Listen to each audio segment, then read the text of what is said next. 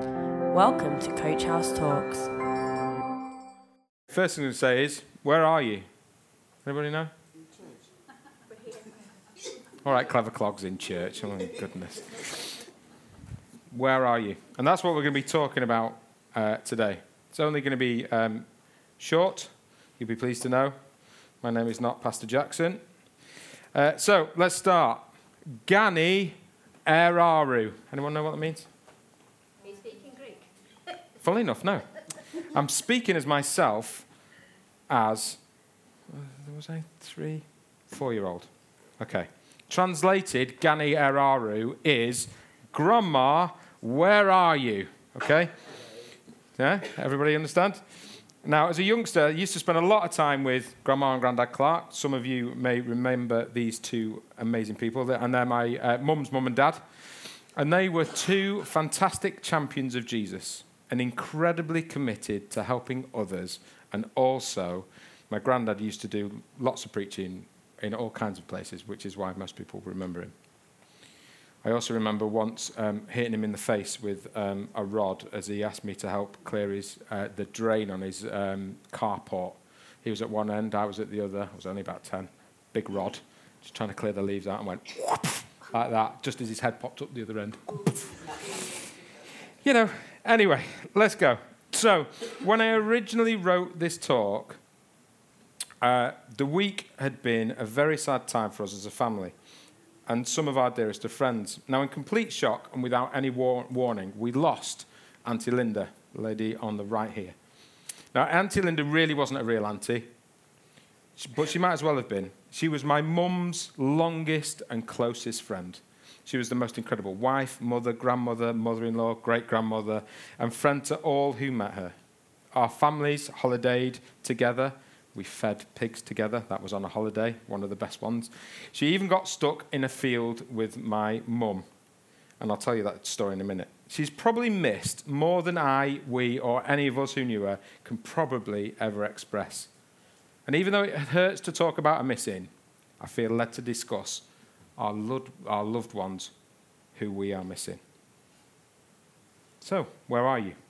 Gani Eraru. The phrase I started with, this was something I used to shout up the stairs when entering Grandma and Granddad's house. The door would open. Well, I wouldn't open it, the lock would be up there. But my mum would open it, I'd step in, and I'd go, Gani Eraru, waiting for a response. Right? I'm sure we've all got some phrases like that. Now, this is something I used to shout up the stairs. I was desperate. I was desperate to know where she was, desperate to know that I would see her again. Why was that? Well, because usually she'd be in the kitchen baking biscuits, or at least getting ready to bake, or in the garden caring for her flowers. But the voice I would hear would always come back Here I am. The voice of my grandma. And then on me came peace. I knew I'd be seeing her. I knew she was there. I knew even looking at the mountain that was this staircase, I would see her. What about where have you gone? The story of my mum and Auntie Linda stuck in a field in the Baker and Jones family is quite a legendary tale, let me tell you. And I'm, I'm kind of giggling myself as we go through it because it was, it was very nervous, but it was good. So let me paint the picture. Two families had gone away and stayed at a working farm in Devon one that uh, Becca and I have been to, and it is amazing. It's a great little place. You stay in the farmhouse, you have beautiful breakfasts made by um, the farmer's wife. The farmer's actually no longer with us, um, but uh, Yvonne is just amazing. She looks after you. You're on a working farm. It's, it's awesome. And we used to walk down to the local beach by going through the far- farmer's fields. We'd trudge our way through. And we would go the way the farmer had told us. So one day, en route to the beach, me and my best mate Andrew, which was Auntie Linda's son, as kids do, we decided to walk on ahead, you know, being cocky, as you would be, jumping over a fence and walking around the outskirts of a field. Everyone else following. So my dad, uh, Uncle David, Auntie Linda, my mum, uh, my sister, and Andrew's sister. There's quite a few of us. But Andrew and I quickly noticed there was a large quantity of cows taking quite an interest in us. Now, if you've ever been in a field with inquisitive cows, it's not, it's not, a good, it's not good fun, if I'm honest. These things are humongous, especially when we were, I think we were 10 at the time, 10 or 11, something like that. So, as all good boys do, we stood our ground, didn't we? Yeah? No, no, we didn't. We ran back past my dad and Uncle David and my sister and uh, Andrew's sister, past mum and Auntie Linda, who have just literally just got over the fence. They've struggled to get over, but they're, o- they're over, they're in the field. So he, we, we hopped back over. We were young kids, just whoop, we were straight back over, straight into safety. So did the husbands. So did the girls, my sister and her friend. Leaving my mum and Auntie Linda stuck in a field full of what felt like, and it probably wasn't this many, a, a good couple of hundred cows, right? Who'd literally started, as once we started running, they were coming to have a look, so they, were, they didn't want to miss out, so they were running after us. So let's picture it. Mum and Auntie Linda, a fence. We were on this side. This actually, this is we'll do this. They were stood this side, like that, with these cows behind them. We were stood on the fence this side, going like that. Okay? They had lar- a large amount of snorting. If you've ever been near a cow, you do that a lot. I won't do it because I might snot everywhere. Um, and there were these cows. My mum and Auntie Linda getting more and more nervous and worried. but on our side of the fence, it was hysterically funny. The ones who were safe, the ones who were urging the others over the fence to safety, that was us. We were giggling. Now, it's a, sto- it's a story that will always be dear to our hearts, but I want us to see the comparison of our spiritual journeys and that of our loved ones. You see, when we see the light and follow Jesus, it's like being Andrew and I. We were in the darkness, not quite, being chased by things that weren't good for us. A hundred or so Friesians. And we saw the safety of the other side of the fence and we jumped, leaping for safety, and landed in the safety of Jesus' arms. But when we jumped, in the briefest of moments, we did not stop to think of our family members, our mums specifically. Thankfully, our mums did make it across, as our dads, after getting some oxygen in their lungs, after also uh, giggling quite a lot, uh, decided to help them over. But what about now? What about helping our friends and families cross the spiritual fence and come onto the side that brings freedom and joy? We need to trust that God has everything in control. But that doesn't stop us from showing what God has done for us. And it doesn't stop us showing them the difference between each side of the fence. Now, we as Christians are jars. In 2 Corinthians in the Bible, it says we are jars of clay. Not many of us have paid attention to the fact that we are vessels of God. Next slide, Eli. God is within us, but it's not a sealed jar, as you can see here. It's open, it has a top, so we can share Him and tell people about Him and love, and love Him to others.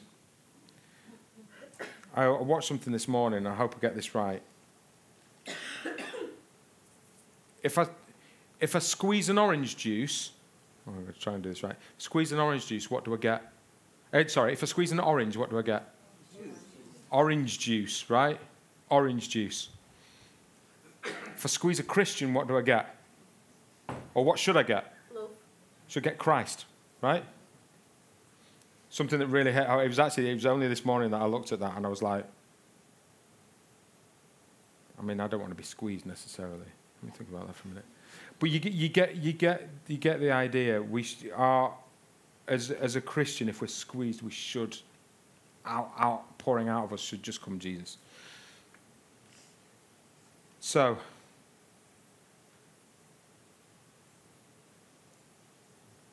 God is within us, but it's not a sealed jar. where nothing can escape. It has a top that's open. So we can share Him, tell people about Him, love Him to others. Yes, that can make our lives harder as we need to strive to be more like Jesus day in and day out. We are somehow under the microscope of our own actions and are judged daily by the people who aren't Christians, who know that we're Christians. But, brothers and sisters, let me tell you this take it as an opportunity to shine. To help bring God's light into the world, we need to be light to our families and friends. Jesus gave everything to his friends his knowledge of God and his own life. Jesus is our model for friendship because he loved without limits and he makes it possible for us to live a life of friendship because we have been transformed by everything he shared with us. We all know this. This is my commandment that you love one another as I have loved you. No one has greater love than this to lay down one's life for one's friends. See, sometimes we can read this as love another Christian. I don't believe that's what it's saying, actually. It's saying love one another, whoever the other is, sinner or slightly less sinner. Black, white, tall, short, male, young, female, young, old, male. Love. One of the most common verbs for love in Greek is phileo. The Greek word for friend is philos. Comes from the verb. In the New Testament, a friend is immediately understood as one who loves.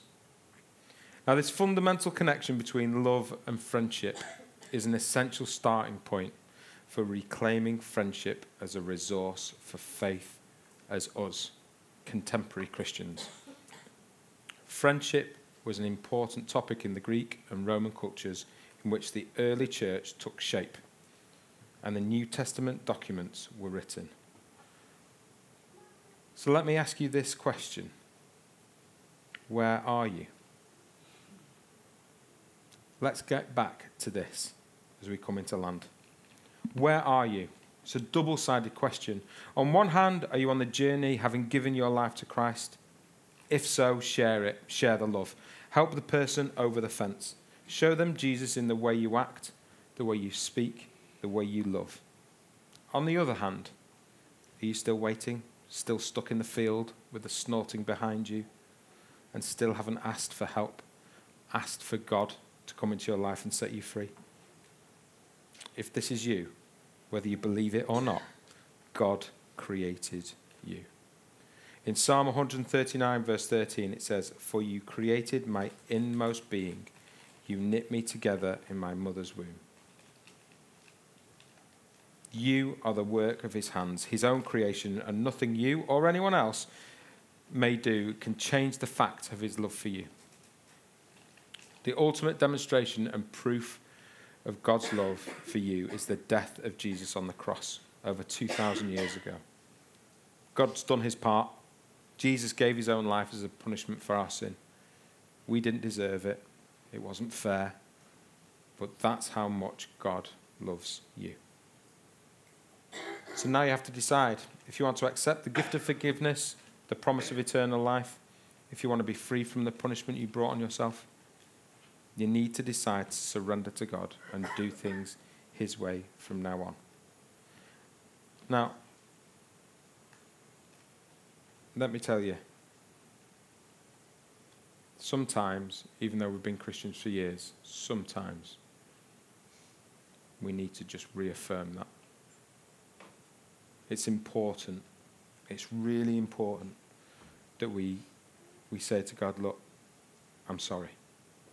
I know what you've done for me. I believe you died on the cross. I believe you rose again. Because sometimes we forget it. We know the words, don't we? but sometimes it's the heart that needs to follow. So, where are you? Well, I could tell you, my Auntie Linda, my grandma, my granddad, and many more fellow believers I know are on their way to heaven. Someone once told my mum, which is a good job she's not here because she'd be in tears right now, um, told my mum that they had, they'd been given a vision of my granddad. Um, and they told, they told him this um, shortly, shortly after he died and basically said, I can just see him running through a field, jumping over fences.